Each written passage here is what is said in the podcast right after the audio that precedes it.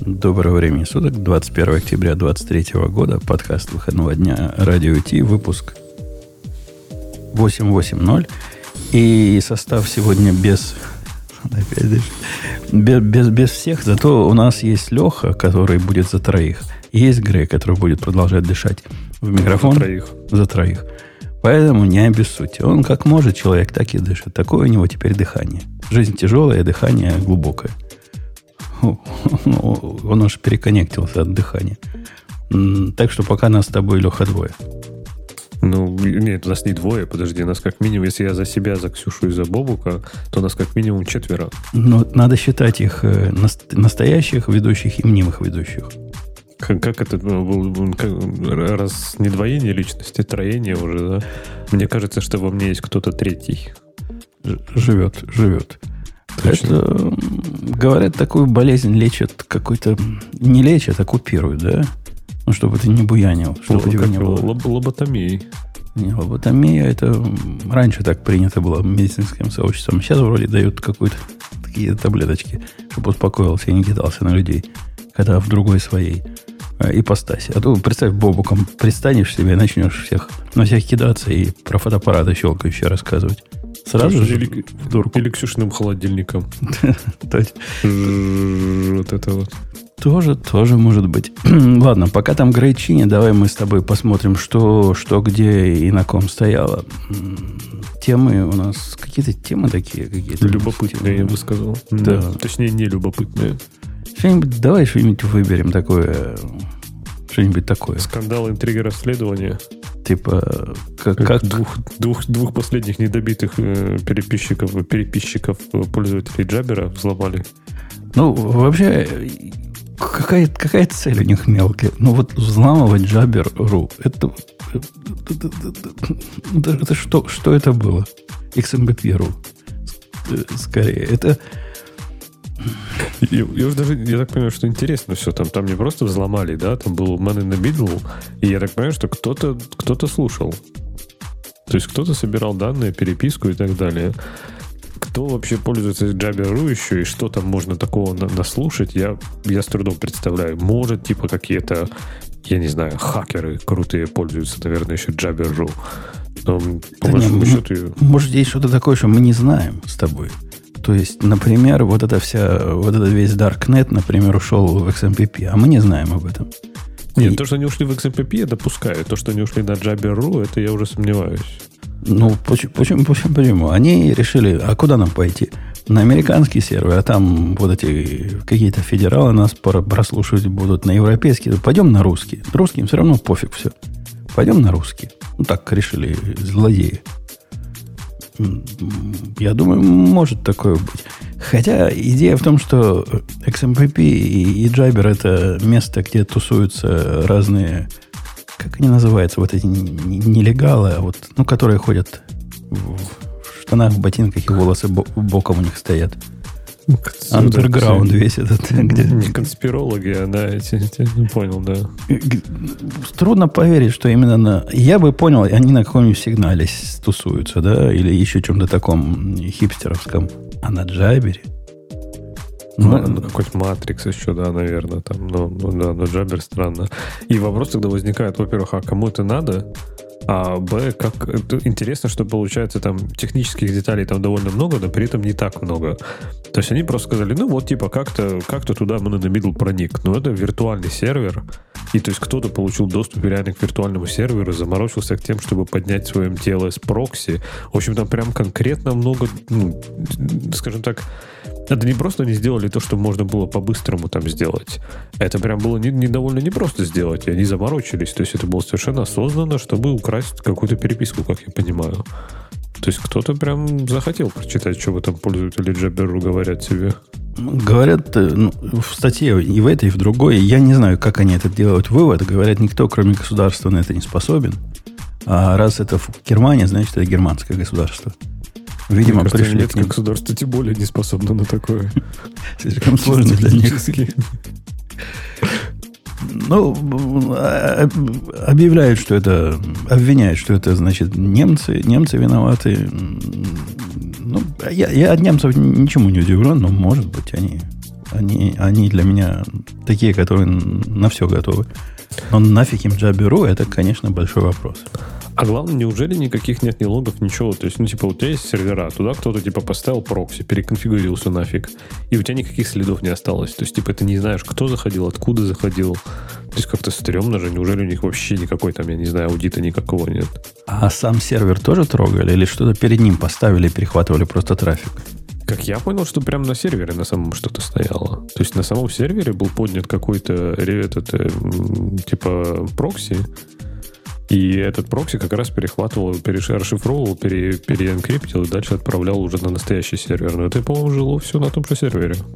Угу. То есть э, это оба, и домен XMPP.ru обижали, и Jabber.ru обижали. Ну, молодцы. Э, то есть спрашивать, а что именно утекло, как-то бессмысленно, потому что, скорее всего, там было три с половиной разговора, наверное, все три с половиной утекли. Слушай, может, мы недооцениваем с тобой? Может, действительно есть вот в РУ домене, вот в этой зоне, народ, который не перешел на Telegram, сидит постоянно в Джабере и общается. Они наш подкаст не слушают. У нас такой, в нашем бабле мы их не видим. А на самом деле их 150 миллионов. Ну ладно, 150 тысяч. То есть ты думаешь, если мы сейчас э, опрос в чате проведем, то там никто не пользуется, но на самом деле все вообще серьезные люди все пользуются Джабером.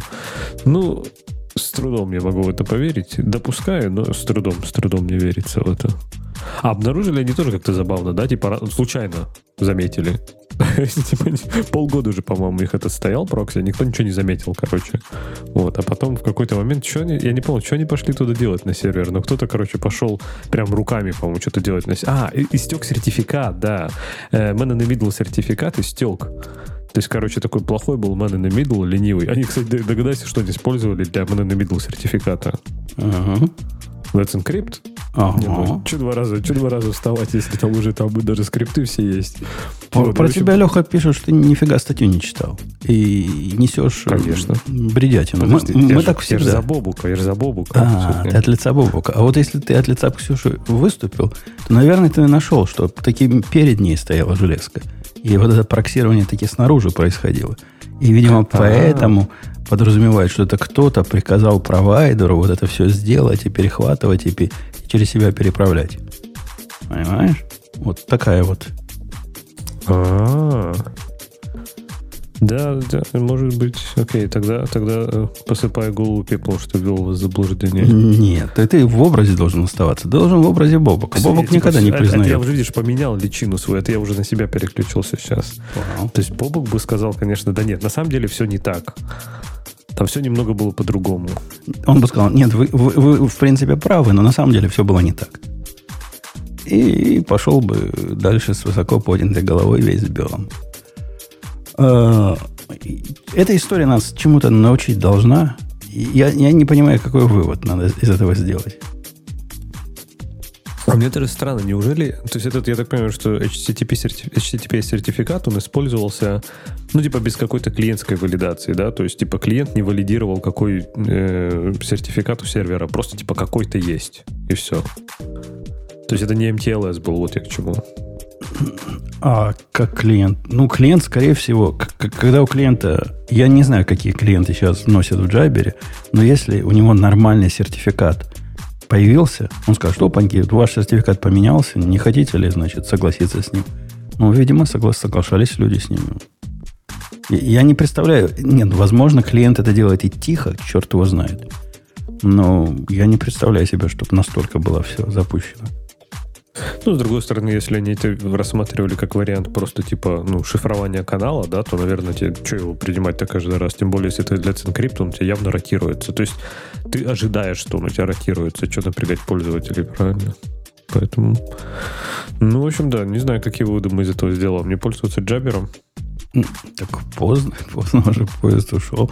Может, не пользоваться телеграммом, потому что что-то про Телеграм тоже какой-то скандал был. Скандал, интриги, расследования. А, вот Телеграм, как раз в тему. Вдруг выпуклилась тема по поводу... Я, как сейчас помню, лет 10 назад мы это обсуждали. Что Telegram, значит, ликит э, твой IP-адрес, если ты с кем-то пир-ту-пир общаешься. И достать это, ну, ерунда дело, каждый может и, и все прочее. И вот теперь опять. Ну да, они, видимо, это не хотят чинить. Видимо, они не считают IP-адрес во время э, этого кола пир-ту-пира чем-то приватным. Это у вас же ведь ненормальный PIM. IP-адреса считают же, правильно я помню? По- моему нет, по-моему, не считается. По-моему, считается. Я, когда, я не знаю, Разве? когда вы еще были в Европе, вот это, вот этот их э, GDPR, там прямо конкретно было сказано, что IP-адрес это вот то самое, что э, считается вместе с фамилией, именем и отчеством. Так, а даже глобально, как это? Ну, типа, я так понимаю, что речь идет про peer-to-peer, правильно? Потому что там где-то в статье написано, чтобы, типа, это починить, в кавычках, тебе надо пойти, типа, в security и отключить P2P. Но, блин, в P2P, если это у тебя подключение point-to-point, то, конечно, ты будешь знать адрес другого поинта. Типа, ну, а как, а как, как по-другому? физически. То есть, либо ты идешь через сервер, ну тогда ты не знаешь э, адрес э, получателя, да, либо если ты идешь P2P, ты его знаешь. Не, ну то, что ты его знаешь, ты в смысле как э, Telegram, тут э, ну, опасность небольшая. Но то, что ты позволяешь э, злоумышленнику его как-то вытащить оттуда, это, это считают авторы статьи проблем. А, а типа там через API или как он вытаскивается? То есть, ну, может, они как-то типа память шерстят, я не знаю. Какой-то эксплойт есть. А, ну, ну, то есть они, э, типа, путем взламывания клиента Телеграма оттуда э, можно увести IP-адрес во время P2P соединения.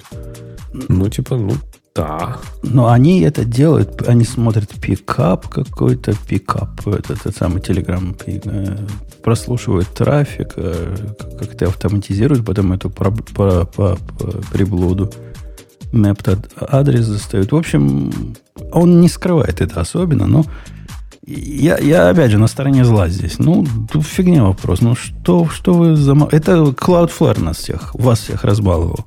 Который считает тоже ваш адрес вашего сайта чем-то таким, что никому показывать нельзя, а мы спрячем за собой. Ну, там это имеет смысл для того, чтобы э, защитить вас от э, дидосов и всяких других досов.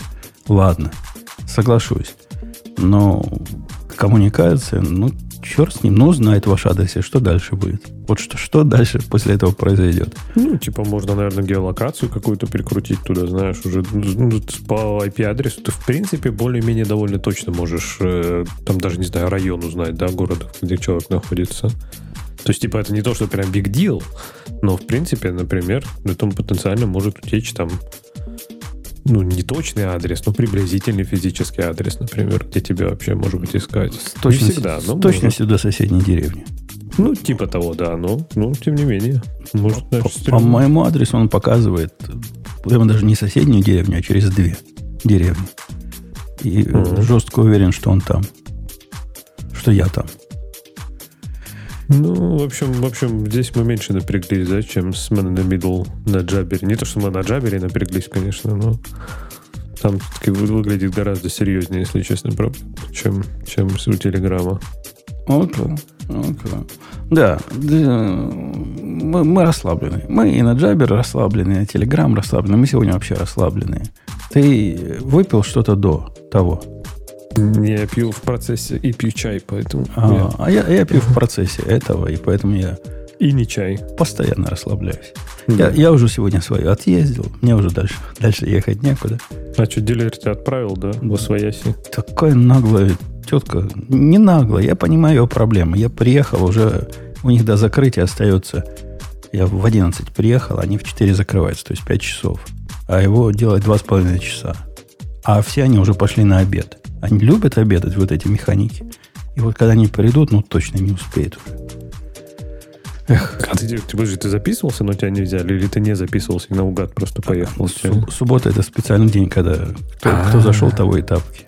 А, понятно. Записываться там всегда вот так. Видишь, я записался на 3 ноября. Аж. Ближе нету. Ближе механики заняты. Но раньше всегда прокатывал. Ни разу такого не было, чтобы меня отправили первый раз. Ну, с другой стороны, я первый раз 10 тысяч, 10 тысяч мильный сервис делаю. Может, это действительно такой big deal. И его реально делать два с половиной часа, как она и говорит. Никогда не знает. Э, а как тебе, Алексей, вот такой вопрос. Страдал ли это от того, что твой PC не foldable? То есть ты, ты-то думал, что ты свой лаптоп открываешь, закрываешь, он типа foldable, да? Казалось тебе, правильно? Оказывается, нифига подобного. Пока у тебя одна половина экрана, вторая клавиатура, это просто old school лаптоп, и его даже стыдно в приличном обществе показывать. А вот если у тебя все это один большой экран, который ты можешь пополам согнуть, как телефон, только лаптоп – Такое же было уже. Кто-то это делал. По-моему, Asus это делал. Я вот точно прям помню, что была такая штука. По-моему, у него был не один большой экран, а было два экрана. Но, тем не менее, такую вот фигню я точно помню, что была клавиатура такая, что была там, типа вот, ну, вместо клавиатуры был, короче, еще один экран. Нет, такого не было. Было вместе с клавиатурой был большой экран. Прям под клавиатурой был такой здоровый экран. А чтобы все было экранами, я такого не помню. Вот пусть слушатели поправят, я точно помню такой девайс, и у него было, по-моему, два экрана просто, то есть он не foldable был, да, но у него прям не было вообще ничего во второй половине, там был реально просто большой экран, и все. И там, типа, виртуальная клавиатура, и как раз за это его и обхаяли, что, типа, печатать на этой клавиатуре было абсолютно невозможно. То есть, если эту штуку, наверное, рассматривать чисто вот эту вот, э, это LG, да, выпустил, э, если рассматривать ее как чисто как экран, то есть, учитывая, что ты должен не брать, например, я не знаю, клавиатуру все время да, носить, то, наверное, имеет смысл. Но именно как замену такому лэптопу, где у тебя с одной стороны экран, с другой стороны еще один экран с клавиатурой, мне кажется, не полетит. Тем более, видел, сколько он стоит? А сколько он стоит? 3700 долларов. Как человек, который вчера выписывал счет на новые мониторы, монитор 2, 2600, по-моему, или 2400 стоит, который, который дополнительно по, по третьему монитору мы купили себе. Э, один монитор столько, а тут целый компьютер. Причем я знаю, что подумал. Этот компьютер как раз один из тех редких случаев, когда складка, вот эта, которая странная такая в середине этих экранов, она не раздражает. Она как раз будет в том месте, где мы ожидаем сгиб, чтобы происходил, понимаешь? И будет нормально. Это не как в телефонах. То есть что-то в этом есть. Но идея в том, что ты как на телефоне печатаешь на лаптопе, мне кажется немножко диковатой. Я бы, знаешь, как этот девайс рассматривал? Я бы его не как замену лэптопа рассматривал. Я бы его, например, наверное, э, взял себе как типа портативный монитор. То есть, типа, например, он 17-дюймовый, да, небольшой. Но, например, ты куда-то едешь, там, не знаю, тебе надо работать удаленно, там, допустим, ну, окей, там день ты с лаптопом переживешь, да, представьте, надо там неделю где-то поработать или две. Ты берешь эту фигню, просто потом приезжаешь там к своему, э, не знаю, MacBook Air, подключаешь его как внешний экран, ставишь на какую-нибудь подставочку, и типа по размеру он у тебя будет как ноутбук, я так понимаю, обычный, то есть в обычный рюкзак везде все войдет. А там ты его развернул, бац, и у тебя уже экран, который там условно в полтора-два раза больше, чем в твоего ноутбука экран. Вот это, мне кажется, было бы прикольно. Особенно, если часто ездишь, надо там работать в разных местах, каждый раз раз. Классно было бы. А такие, такие устройства есть. Такие специально вот для того, что рассказал. Оно чуть ли не в четыре раза сворачивается и носится с собой, разворачивается, получается экран для лаптопа. А как, подожди. Это тоже какая-то foldable технология? Или там типа он какой-то... Вот детали про... не помню. Типа проектор. Детали нет? не помню. Я видел, ну, я видел это в китайском исполнении и в видео, где э, чувак купил целый мешок возврата с Амазона, и вот он такой доставал, и я удивился, вот такое тоже бывает. Делают братья китайцы и такое. Бывает, оказывается, и такое. Э, да. А что там про спеки не написано, да, что у него? Да, вот говоря про цену, да, то есть там стоит 3700, это компьютер Intel iCore 5. Core i5, простите. А, я смотрю про спеки 13, это, я так понимаю, все-таки последний, да, то есть он типа хотя бы более-менее современный такой новый. И 16 гигабайт памяти, 512 SSD, и DDD, Wi-Fi 6. Ну, в принципе, по спекам он еще ничего, конечно, но все равно, блин, 3700 долларов за ноутбук, э, ноутбук от LG на винде, это прям надо быть конкретным фанатом. Но, с другой стороны, телефон такой тоже 1200 стоит, по-моему, 1300 стоил их э, раскладывающийся телефон. Поэтому за ноутбук, ну, сам Бог велел платить столько. А зато, зато понты какие-то. Представляешь, ты достаешь это, а клавиатуры нет, и ты его так положишь. А интересно, он понимает, вот на, на каком боку лежит? Или только один бок может быть вот том, на котором рисуется клавиатура? Ну, наверное, по-любому может, какая ему разница рисовать дни? Ну, по виду он немножко разный сверху и снизу. Он как-то не очень симметричный. А, да, да, ты, ты прав, да. Одна меньше, другая больше половинки у него. Ну, прикольно. Я бы такой не взял.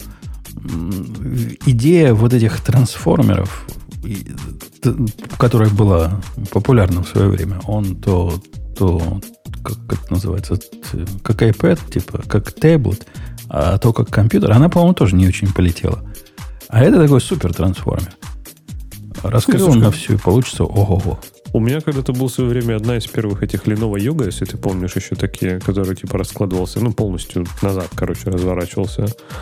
И, в принципе, это было прикольно иногда в режиме, когда тебе надо именно прям что-то почитать. Ты прям берешь этот же девайс, разворачиваешь его полностью в этот, в, типа, типа в планшет и читаешь. Другой вопрос, конечно, что он был, ему дико мешала клавиатура сзади, а он был тяжелый, и он при этом грелся. Но если бы это был какой-то тонкий, легкий девайс там от условного Apple, и как-то бы так, чтобы еще клавиатура там не торчала, то, в принципе, мне кажется, что-то в этом формате есть. Когда вот тебе не надо сидеть за компом, а прям представьте PDF-ку какую-нибудь надо почитать, там, спеку. Ты ее такой, хоба, свернул его, пошел на диван, лег и почитал. Я сегодня, знаешь, каким странным делом занимался? Ну, правда, у меня есть э, уважительная причина. Я им начал заниматься вместе э, интимного пользования – а потом, значит, продолжил. Читал целую документацию на новую для меня штуку исключительно на телефоне. И особо даже не тянуло на лаптоп перенести, хотя тогда continuity есть и все вот это. Сидел, читал, до конца и дочитал. Ты, ты слыхал про Temple, Леха? Это как бы в сторону от наших всех разговоров. Temple называется. Я сейчас ссылочку Не. дам в наш чатик. Это, это такая интересная хрень. Где у нас reading лист? Я его в reading list добавил. Д- добавил. Добавил. temple.guide. Вот ссылочка. Во. Так и называется Temple. Это, пока ты открываешь ссылочку, это такая фиговина, которая позволяет писать на языке, похожем на Go, но не Go. Но он как Go, но не Go, но он немножко другой. Такой маленький, маленький под, под, под множество Go э, компоненты для, для статических веб-сайтов. А если его поженить с HTMX, что в принципе делается полпинка, то он позволяет делать и относительно динамические сайты. Ну, полностью понятно, с сервиса рендерингом, как у нас носят. Но идея прикольная. То есть у тебя есть э, такой DSL, который понимает практически под множество Go-синтаксиса, в котором ты описываешь свои компоненты. Но вместо funk у них слово temple. Ты открыл, да, эту ссылочку? Да-да-да, я смотрю сейчас прям даже хожу немножко по этим, по разным примерам. Да, и у них э, такое легкое отношение к строкам, то есть, поскольку ты же HTML-чики там будешь писать, поэтому они не заставляют тебя строки, как строки давать, они сами понимают, когда ты строки даешь. Они поддерживают передачу переменных во все эти места. Они, они много чего поддерживают. Вообще, штука любопытная такая, но странная весьма. То бишь, у тебя появится новый язык программирования, который, ну, он реально на Go похож.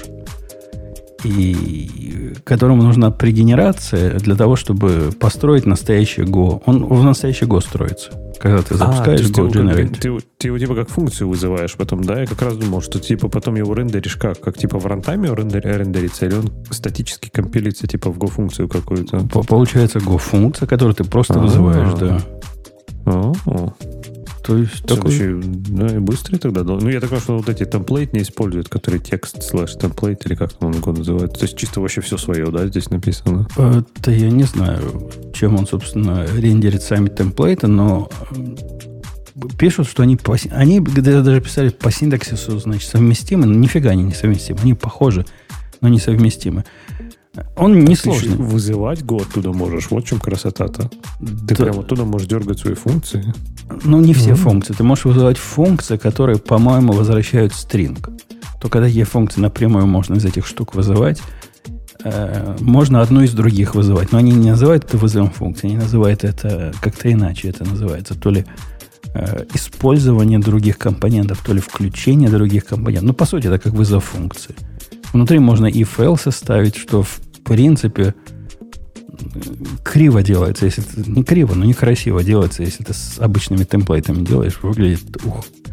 И сама главная идея, вот в темплейтах, не знаю, как тебя, если ты писал что-то большое на темплейтах относительно, вот это э, разбиение на компоненты, компонентизация, она как это можно сделать, но все время чувствую, что чешешь левой рукой правый подбородок.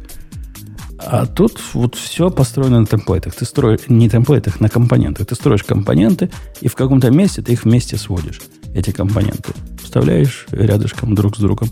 Для всего у них свой синтаксис есть. Там ставить один компонент в другой, это собачка. Э, передать переменную, которая типа опциональна, может быть, либо может быть пустое место, это вопросик. Они от, от, много, от многих языков понатягали, судя по всему. Но результат такой читабельный получается. Даже если ты не понимаешь вообще всего этого, то глядишь на какой-то конструкт, сейчас нашим слушателям покажу, типа такой. И если ты хоть немножко знаешь, что это с Go связано, то ты поймешь, что да, это такой свич, который он же ничего никуда не пишет, никуда не возвращает, поскольку все эти конструкции э, в тагах, они выводятся автоматически туда, куда ты будешь рендерить. То бишь, ну, такой странноватенький. Что там? Что там скрывать? Странноватенький. Но, тем не менее, что-то в этом есть. Что-то в этом ну, есть. Там, например, у них хороший пример есть с этим с HTMX. И вот с HTMX там, в принципе, типа это еще больше имеет смысл, что ты тогда это, по сути, твой обработчик HTMX вот этого хендлера будет написан там чуть ли не целиком на этом, на Temple. И это прям, да, любопытно. Любопытно. Я, давай добавлю нашу тему, чтобы было в... Не знаю, нафига мне это надо, но вдруг когда-нибудь пригодится. Я тоже могу, раз уж мы на Go все равно перешли на Go, то я могу тебе тоже рассказать свою маленькую радость, что у меня-то случилось. И рассказать, как моя радость стала еще более полной. Че, джин закопали? Ну, почти. На, на новом маленьком, ну, там, типа, мы новый сервис пишем один. И там не я его начинал, да, но ребята начали там без меня. И я сейчас только подключился, и там chi в качестве роутера. И я такой, о, nice, и пишу. Но знаешь, когда моя любовь к chi стала абсолютной? То есть у меня был handler, в котором есть path переменная, да, там типа слэш, там ID, да, в фигурных скобочках, и эм, query param. И я такой, ну, знаешь, пишу там, -ду, там, chi, get, param, или как там она называется, да, у них, чтобы path переменную вы, вытащить. Вытащил, думал, пишу чи, там, get, query парам, query парам, query. Ну, слушайте, а как из этого, из э, URL-то вытаскивать? И смотрю, написано, так, а зачем, типа, Go это умеет в std делать, мы это не стали делать. Я такой, ох, красавцы, просто, вот, просто молодцы, вот, вот, вот респект, понимаешь? Это же прекрасно. У чего этого есть один такой практический недостаток, который... Я уже с ним примирился, но, возможно, на него попадешь. У них, вот когда ты делаешь э, раут группы, там либо группа, либо маунт, это все как бы группы ты создаешь. Я не знаю, делаете ли вы такое вообще по жизни. Например, группа, которая один э, root URL, а под ним под URL. Или нужна группа, у которой свои middleware куча контроллеров, у которых свой набор middleware. Вот у них с... Это трудно называть даже с наследованием, но вот с этой логикой э, middleware прям проблема проблем. Нельзя, если у тебя на верхнем уровне какие-то middleware определены, то без такой-то матери из внутренней группы их, э, они автоматически там окажутся. И... Ну, это типа логично. Подожди, если у тебя есть глобальные на уровне рутера, то они должны подхватываться на уровне Nest от этих. Да, это логично до тех пор, пока, например, ну, представь, на уровне раутера у тебя есть лимитер общий на, не знаю, 100 запросов в секунду ты хочешь, а на AUF ты хочешь 5 запросов в секунду и не больше. Вот тот, который будет да. внутри ауфа, нельзя его добавить. То есть ты его добавить можешь, но работать не будет. Он не переопределит тот, который на верхнем уровне. Так, он типа добавит еще один или как? Или вообще ничего не сделает? Ну, по-моему, он даже то ли ругаться будет в какой-то момент, то ли упадет в какой-то момент. Короче, делать так нельзя. Так работать не будет. Я, я в свое время пробовал со всех сторон это э, атаковать, но никак. Только если ты сам руками разбираешь цепочку middleware, которая у них есть, а у них это в приватном лежит и не, недоступно к разбору тобою, не предназначено для, для того, чтобы туда руками лез. Вот тогда ты сможешь его удалить, а так никак. Вот прямо никак. Ну, вот это уже, вот это уже немножко, да, странноватое ограничение, но окей. Я бы еще понял, если бы он тебе разрешал добавлять, типа, их сколько угодно, ну, например, у тебя бы срабатывал первый глобальный вот этот middleware, и до второго бы не доходило, например. Это бы я еще понял. Ну, прям как-то ну, искусственно ограничивать. Логическое поведение было бы, если срабатывал последний в этом случае, правильно? Я понимаю их сложности. А они, видимо, не могут понять, что это про одно и то же. Для них middleware это ну, функция, которую HTTP этот самый хендлер возвращает. Какая им разница, как она? Но все равно, все равно хотелось бы какого-то ума. А, а вот нет ума. Я давно собирался написать такую, которая позволит... Э, мы же теперь готовимся к приходу. Вы готовитесь к приходу 1.22? Да, я даже буду, по-моему, на следующей неделе, через неделю буду маленькую даже презентажку делать про 1.22, как нам теперь вообще ничего не надо будет. А ты видел, кстати, в 1.22, как они красиво сделали, чтобы не менять э, этот API, ну, чтобы сигнатуру функции не менять, как они сделали рутинг по методам HTTP ну, в стандартном боксе. Стро- строчками. Строками, строчками. Да, красавцы, красавцы вообще. По нашему, по гошному. Нет, я думал, вот переходить с чай туда, чего мне хватать не будет? Мне как раз не будет хватать групп. Как просто middle, кучу middleware'ов присобачить к группе раутов. То есть, как заврапить конкретный раут. У меня уже такое есть. Ну, там, функция из пяти строк. А вот как заврапить группу и как вот с этими группами обходиться, вот этого будет не хватать. Это надо будет дописать. Ну, то есть ну, я имею в виду логическая группа, например, довольно... рауты да. open рауты, там protected рауты, admin рауты. Вот это все хотелось бы, ну, не каждый из них оборачивать. Потому что каждый будешь оборачивать, где-то забудешь. Мы же все люди, все ошибаемся. Но они же, по-моему, умеют, э, или, может, я, конечно, путаю в 1.22, они умеют делать вот это правильный нестинг, что у тебя, типа, там на верхнем уровне какой-нибудь слэш админ, и ты, например, просто туда... А, ну, хотя ты под, под рут это не сможешь потом определять, да, он же не умеет так. То есть у него, у него все верхнего уровня, по сути, рута. Ну, да. да вот да. этого будет не хватать. Ну, вокруг этого можно и накрутить примерно такой же юзабилити, как и у чая сделано вокруг стандартного раутера, и кода будет по моим прикидкам, наверное, строк 100, и можно будет от чая отказаться. Ну, слушай, чай, он такой довольно тонкий, в принципе, я бы сказал. Он, он не пытается, типа, быть чем-то большим, чем просто рутером, правильно? То есть вот это в нем прикольно. То есть джин, он пытается быть всем сразу. Ну, это же это, а, это, тоже, тоже, тоже лукаво. Ну да, он, он типа рутер, он ничего такого мистического не делает, он вокруг стандартных хендлеров. Но с другой стороны, чтобы он оставался таким идеологически чистым, они... А middleware спрашивается куда? Middleware они вынесли в отдельный репозиторий. Ну, окей, да, можно и так считать. Но в эхо, например, это все часть одного. Вот эхо идет со своими middleware. Но если ты раутером пользуешься сторонним уже, то тебе, видимо, и middleware сторонними хочется пользоваться, правильно? И то, что они разделены на две части, это такое же лукавое разделение, как в Go у нас компилятор быстрый. Ну да, потом линтить будешь две с половиной минуты все, что твой компилятор быстрый на, накомпилировал. Ну, формально как бы быстрый, а по сути издевательство. А на деле как пойдет, да.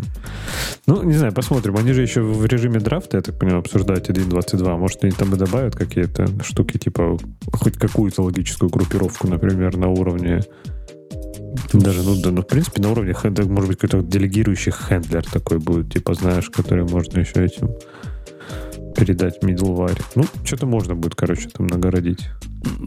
Самим-то написать, конечно, можно вокруг этого, но хотелось бы вот, вот того самого счастья, когда ты стандартная библиотека используешь, ничего больше не привносишь, никаких своих костылей не приносишь.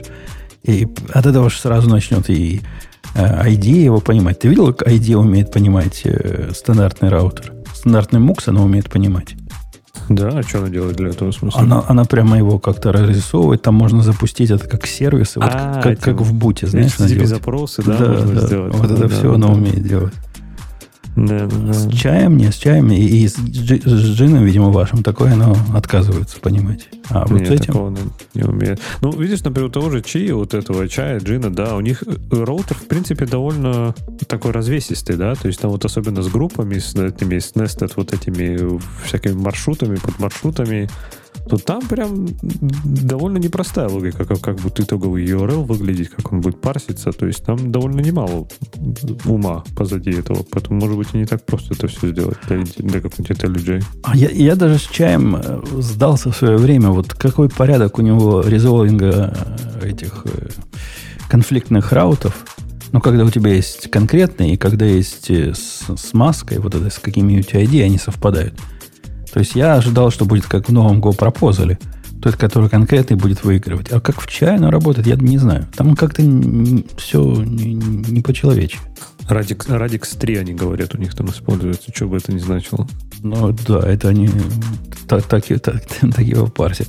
А, а ты, как тебе идея э, нашего любимого в этом новом пропозале? Паник в рантайме. Не, не видел. А ну, там есть это крутая тема. Вот в этом новом раутере 1.22, если у тебя есть два route а, которые конфликтуют таким образом, что нет никакого пути понять, кто из них главнее. Ну, например, route, э, допустим, слэш API, там в, э, в, в, в треугольниках этих в фигурных скобочках ID, слэш ABC. Представишь такой, да?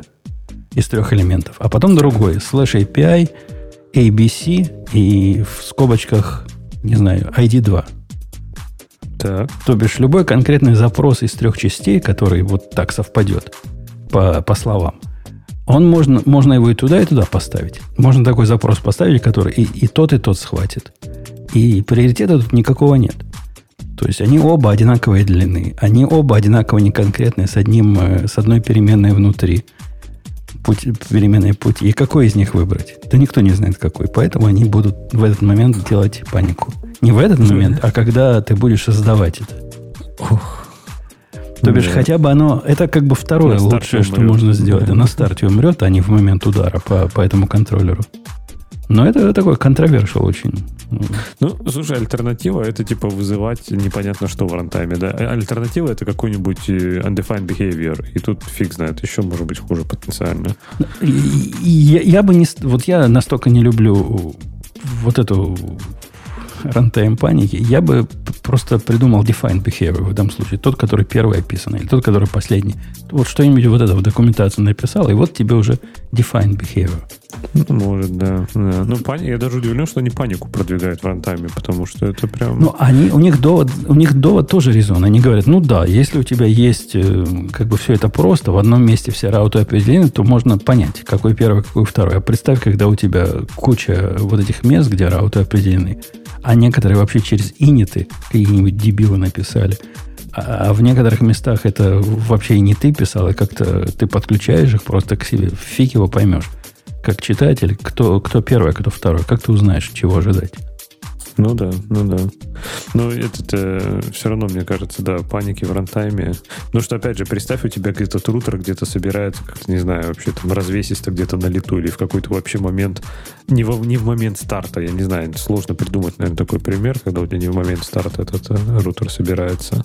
Но все-таки, мне кажется, паниками лупить это прям, это прям жестко, жестко.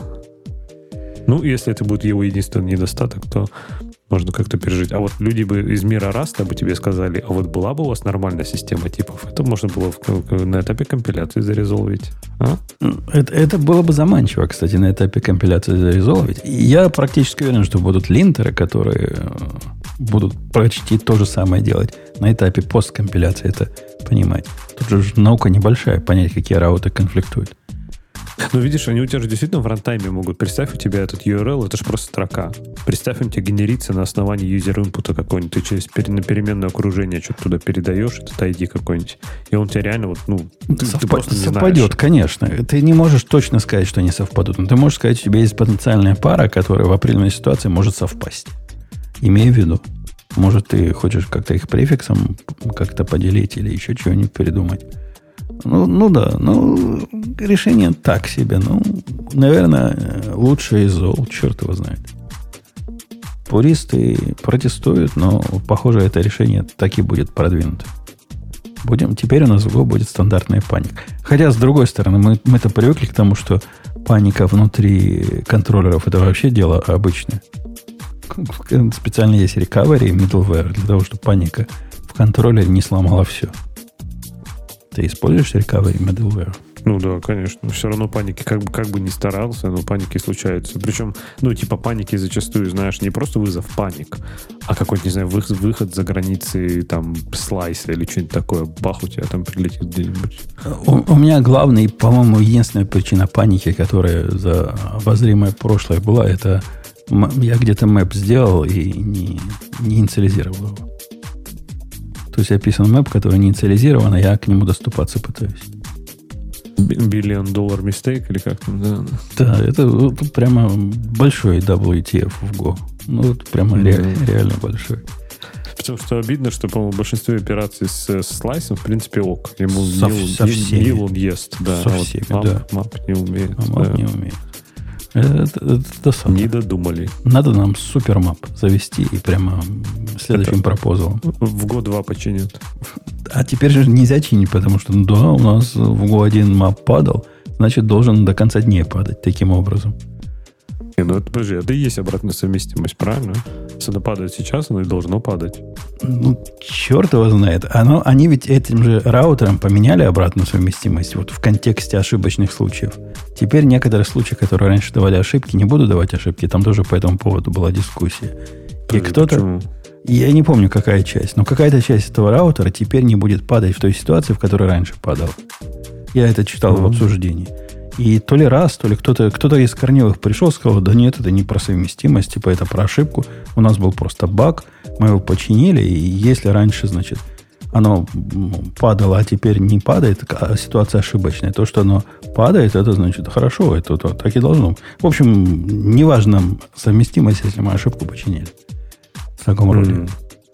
Так же, как они с этим, с переменной цикла, да, сейчас чинят. Тоже скажут, да, ошиблись, просто сейчас починили. Да, Всё. ну, была ошибочка, теперь починочка. Да, да. А ты включил, кстати, переменную цикла? Не. А, Да мне что-то пока вроде как особо она там и не нужна где-то. У меня, может быть, типа два места есть, где мне надо вот это вот, знаешь, i равно i переопределять там, ну, условно. Вот что ты вообще, типа, эти крутины не используешь в цикле? Очень мало. У нас же, у нас, в принципе, настолько простой стек, что гарутины там типа у нас... Ну, я реально по пальцам руки могу пересчитать, где у нас прям есть гарутины, а такие, что прям, знаешь, какие-нибудь сложные, где у тебя там фанауты, фанины какие-нибудь, когда тебе там прям конкретно надо из цикла их раскидывать, наверное, может быть, один. Есть такой use case. У нас приложение, Скучно, приложение. скучно живете, девушки. Да, да. У меня, у меня такое часто бывает. И я, Фронтенд- я так фронт- сам ошибался. Веселье добавляет. Сам так ошибался не раз. Ну, типа, я знаю, как надо, но все равно человек же он, особенно с Copilot, он же, он же сила такая не, неодолимая. Но да, тест, тест это легко помогает вычислить. Опаньки, и все, все не так Вот сработало. И, и линтер уже это ловит, по-моему, уже. И линтер ловит, но вот этот линтер такой, который тебе не дает, который заставляет тебя все сабтесты вот так обра- менять. Побывав. В сабтестах это имеет смысл только если ты их в пару запускаешь. Я не запускаю тесты в пару. Ну, что ты пристал ко мне с этими глупостями? А, а- а он настаивает.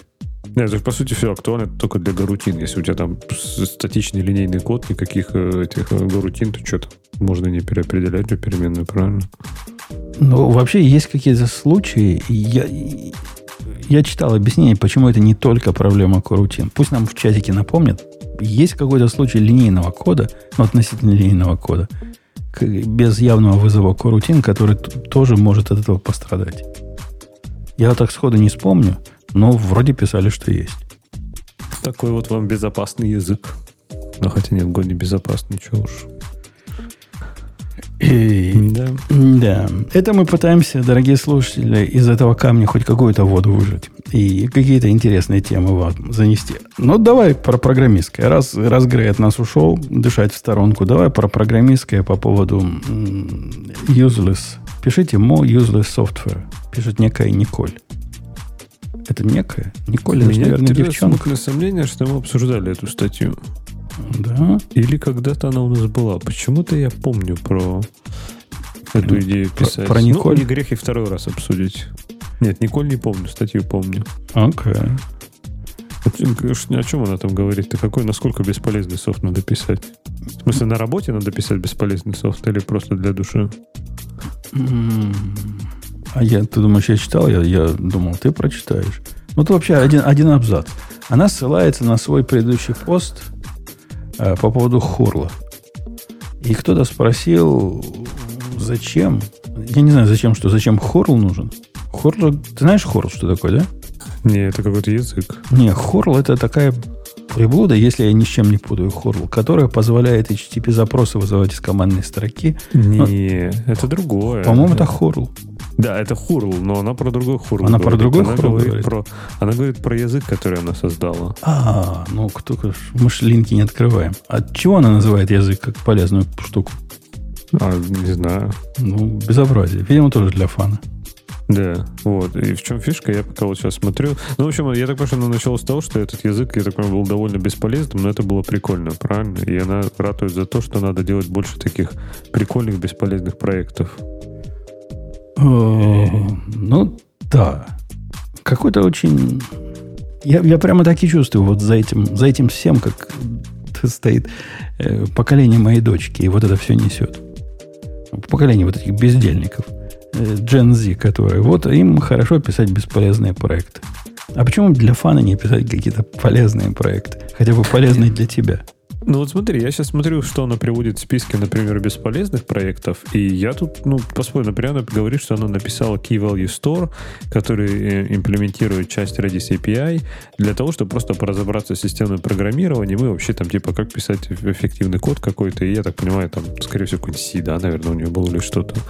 Ну, вообще, это идея любопытная. То есть, например, взять и попытаться, то есть, написать условный Redis, это, мне кажется, интересно, просто чтобы подумать, а какие проблемы, да, там будут, как это решать, какие там... Э, ну, то есть там много интересных вещей можно подумать, даже какую-то там, не знаю, сериализацию условно, попробуй ее напиши. И понятно, что ты не хочешь писать свой key value storage, типа нафиг он нужен еще один, правильно, их там миллион уже. И ты не хочешь писать свой Redis, потому что, скорее всего, там в Redis уже, не знаю, написано столько всего, что если ты конкретно не знаешь, какую проблему ты решаешь у Redis, то, скорее всего, никто, тебе не нужен второй Redis. Но сделать такую штуку абсолютно бесполезно, но прикольно.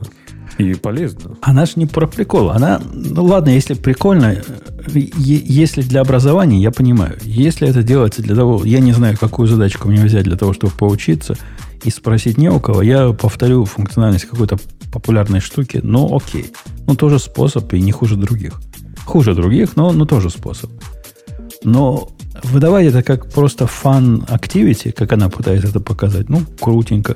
Я вот этим буду заниматься это какая-то это какое-то бессмысленная растрата времени. Это как, как я, я, знаешь, Леха, противник игры в шахматы. Я считаю шахматы слишком сложным процессом для того, чтобы быть игрой. А, собственно, по сути, это все равно игра, как ни крути. Любо, любопытная концепция у тебя, да. Что, то есть это слишком сложно, чтобы свое свободное время туда инвестировать, да? Конечно, конечно. И вот это, это типа как шахматы. просто для программистов. А там, кстати, у нее есть пример про шахматы. Она написала Terrible Chess Engine и UI. Так что, может быть, может, она еще в шахматы играет. Не, мне кажется, мне кажется, прикольно такие штуки, которые, ну, не знаю, типа ничего тебе особо не дают. Ничего, ну да, окей, может быть, чему-то учат, но если, если есть желание, да, если есть время, то, в принципе, заниматься чем-то таким. Ну, потому что больше, очень многие хобби, по большому счету, да, это то же самое, да, там, не знаю, вот катаешься ты на мотоцикле, то есть, ну, как, ну, какую практику тебе это дает? Ну, вот зомби максимум, может быть, уедешь, если у вас апокалипсис начнется. Не-не-не, у а катания а на мотоцикле есть несомненная медиативная польза. Это переключение, то самое переключение активности и буквально ультимативный способ медитации. Так, а может быть для кого-то вот эти useless проекты это ровно то же самое переключение контекста. То есть, типа, mm-hmm. ну да, это типа ты все равно программируешь там условно, да, но не знаю, на работе ты в 1С какой-нибудь пишешь, а тут ты что-нибудь Вот, вот. Вот, вот это как раз мой point в этом и состоит. В том, что для молодых и зеленых программистов очень может быть, что у них и вариантов других нет. Я повторю чей-то чужой код или решу какую-то решенную задачу. Но у любого более-менее активного в этой области программиста есть список вопросов и претензий к, даже к существующим системам, которые они хотят решить. И когда, когда я пишу что, что-то, что для моего контекста должно заменить Ansible, это не потому, что я хочу Ansible заменить, А потому что я знаю, почему мне Ansible не подходит, и чем он меня раздражает, и почему я хочу нечто другое. И я этим, что напишу, пользуюсь. Это, по сути, такой же той проект. Ну, для, для... Он не имеет цели заменить собой Ansible. Я понимаю, что я не, с Red Hat не, не потяну к, бодаться. Но для меня он имеет практическую пользу. А у нее вот просто анти теза. Должно быть нечто, что не имеет никакой практической пользы. Я напишу Chess Engine и UI к нему. Ну, окей. Если, если у тебя нет больше других проблем, которые интересно решать программистском поле, ну, сделай и реши виртуальную, выдуманную проблему. Я не понимаю, почему у этих людей нет настоящих проблем. Неужели они не сталкиваются с чем-то таким? Не знаю, взяли чью-то библиотеку, она какая-то такая, но не такая. Вот как-то так, но не так. Взяли какой-то Key Value Store и видят, что Key Value Store нормальный, но вот вокруг него хотелось бы вот это накрутить еще для чего-то там своего. Взяли, накрутили, не переписывают Value Store, а дописывает то, что надо вокруг него. Но это, видишь, не обязательно фан. Просто фишка в том, что у нее там очень много фокуса как раз, что типа делайте то, что по фану в проекте. То есть, ну, например, не знаю, хороший пример, когда-то там давно очень, да, но мне, например, было интересно там с 3D-графикой поразбираться с программированием, да, то есть, да ни в одном рабочем проекте, да нафиг мне эти знания не нужны были. Вообще, вот просто они вообще абсолютно были левые, они мне не уперлись. Переходить в геймдев, да, никогда в жизни туда не пойду, правильно? Ну, никогда не говори никогда, но у меня таких планов не было. Абсолютно бесполезное занятие, но, блин, знаешь, какой был кайф, когда ты там нарисуешь какой-нибудь свой, не знаю, 3D там сцену, где у тебя там человечек бегает какой-нибудь. Это было просто классно. То есть полезно? Да абсолютно нет. Никому это не надо, кроме меня. Но было очень круто, там вот математика сложная, там все вот эти там visibility, посчитать ray tracing и. Это было прикольно. Ну, в принципе, этот довод я могу понять. Он где-то на грани самообразования и fun а находится. Может, может быть, может быть что-то такое, о чем бы я и не подумал, и не, не встретился бы в практической, написать какой-нибудь, как для кубернетиса называется, вот эти балалайки, которые они дописывают. Операторы? Да, оператор для кубернетиса написать для фана. Ну, Потому для что фана, кубернетисом да. не пользуюсь же все равно. Зачем мне для него писать? Ну, взял да. бы и написал. Просто по фану. Да. Могу, могу себе представить в такой ситуации, но это я должен сильно изголодаться по программистской какой-то активности, чтобы вот я пойти в это может быть, видишь, это может быть, как ты говоришь, смена деятельности, да, то есть это может быть радикально какая-то другая программистская активность, то есть там, не знаю, тебе, ну хорошо, фронтенд не предлагаю, но мобильное программирование попробовать. Видишь, я Ксюшу включаю сейчас. На Свифте там приложение для iOS написать. Да, ну что-то такое. Опять же, не то, что там тебя какие-то откровения ждут, конечно, но тем не менее, что-то что интересное, что-то другое. И я тоже, конечно, наверное, сейчас уже не буду по фану ничего писать, если честно, но... Ну, я, я бы с тобой согласился, если бы я в свое время глубоко не ходил в, в, в вот эти все юзер э, видимые вещи – и годами там сидел, и мне не понравилось. Я не хочу туда больше. Ни на телефоне, ни на вебе, ни на ну, да. нативном, ничем. Не, больше не хочу. И не один я, там же чувак у нас есть. Это как раз переход. Чувак пишет, я счастлив в том, что я уже не web-developer. Как ему повезло. Он От, и, откинулся. Он из, из, из, ну, не из таких старых, как мы с тобой. Он с гордостью пишет, что написал первый single-page application на JavaScript в 2005 году. Ну, пацан. В 2005 году. Это же еще 20 лет не прошло. А он уже этим гордится. Вот когда уже, 30 single лет... Page, single page тогда уже, смотрю, написал. Не, single page, да, это уже он с, с Ajax. XML, да, да, это Ajax назывался. Не, DHTML же, да, назывался? Правильно. Ну, по-моему, когда делали вот XML HTTP request, это уже начали... Если у тебя есть XML HTTP request, значит, ты Ajax занимаешься. Ajax был, да, да, да. У нас даже была написана своя самописная этот э, CMS на PHP, которая через Ajax работала как раз впереди планеты всей. Окей, okay, окей. Okay. И, и... А, ну, довод вот простой. Там полный бардак и, и разврат вот в этом вашем вебе. И нормальные люди оттуда бегут. А он, кстати, не из наших, не из бэкэндовых. Он из а Ксюшиных. бежит? Он из А, Mobile Job, да? Окей, okay, да. Okay. Там типа туда можно бежать? Я просто вообще не представляю, насколько стабильна отрасль, как вот мобильное программирование. Ну, типа в бэкэнд можно бежать, вот серьезно. То есть в бэкэнде как там типа по большому счету, как все делали. Ну, Cloud, наверное, только, может быть, поменял немножко, но как все делали 10 лет назад, так делают и сейчас. Типа в JavaScript это... Ну, я, мы уже, мне кажется, про это много раз говорили. Можно еще раз потоптаться, конечно. Но JavaScript, ты помнишь, у этих у Microsoft была... Они даже официально ее называли, это тактика Fire and Motion.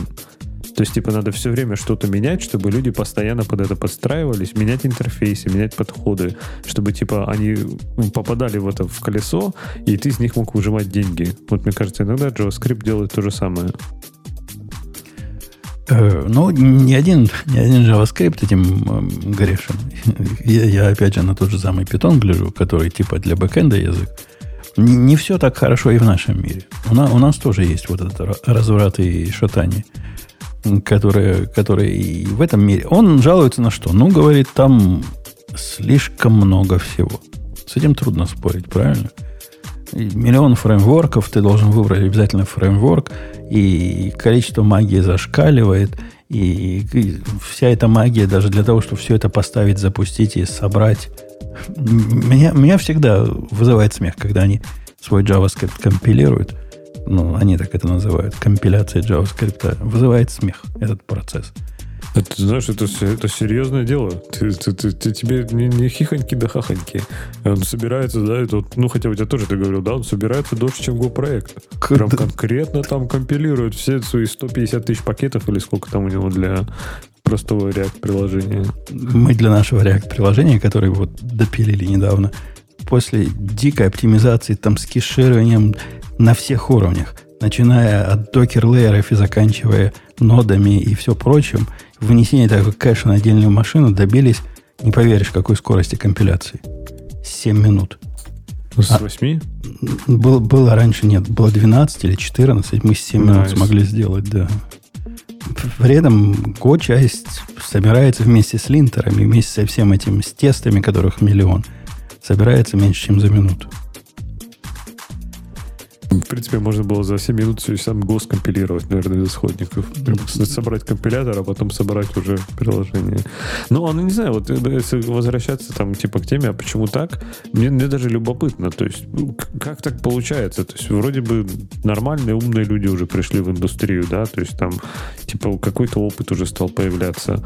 Ну, вот эта тенденция прям она даже, знаешь, что больше всего меня пугает? Что вот именно тенденция все переделывать постоянно. То есть, типа, вот нет какого-то подхода, что мы что-то выбрали, типа, и будем это делать там, ну, типа, условно, до конца, да, то есть тулзы приходят и уходят просто постоянно, там какие-то, ну, тот же React, то есть они делали, делали там эти компоненты свои на классах, теперь, короче, классы, все, ты лох просто, если ты пишешь на класс, теперь надо на хуках все делать. И типа это, ну вот надо все, ну не то, что переделывать, они вроде как еще поддерживают, да, старое, то есть хотя бы за это им спасибо, но типа, ну все, уже тренд, вот сейчас это типа хуки. Вот надо вот только с ними делать. Что дальше будет? А черт его знает. Через три года, может быть, опять все будет по-другому. А что было не так с классами? То есть в чем была... Какую проблему конкретно решали с классами? То есть пытались сделать его функциональным? Так он тоже не особо функциональный. Там хуки, прям, скажем, не самая очевидная конструкция, не самая понятная. И да, тут построена на функциях, но все равно. И вот это напрягает прям конкретно расстраивает. Ну вот когда я подобный довод про питон вносил, там на полном серьезе у них есть точка зрения у приверженцев вот этого лагеря, непонятного нам с тобой, что мы счастья своего не знаем.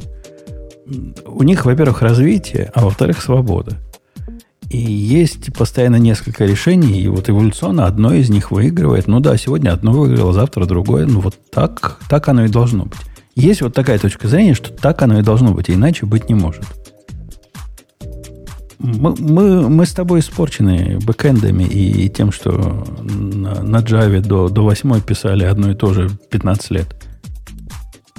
Ну, Java, кстати, в принципе, я бы сказал, до сих пор вот какие-то подходы глобально, вот прям фундаментальных сдвигов в Java вот подходов был, наверное, только React, ну, реактивный подход, да.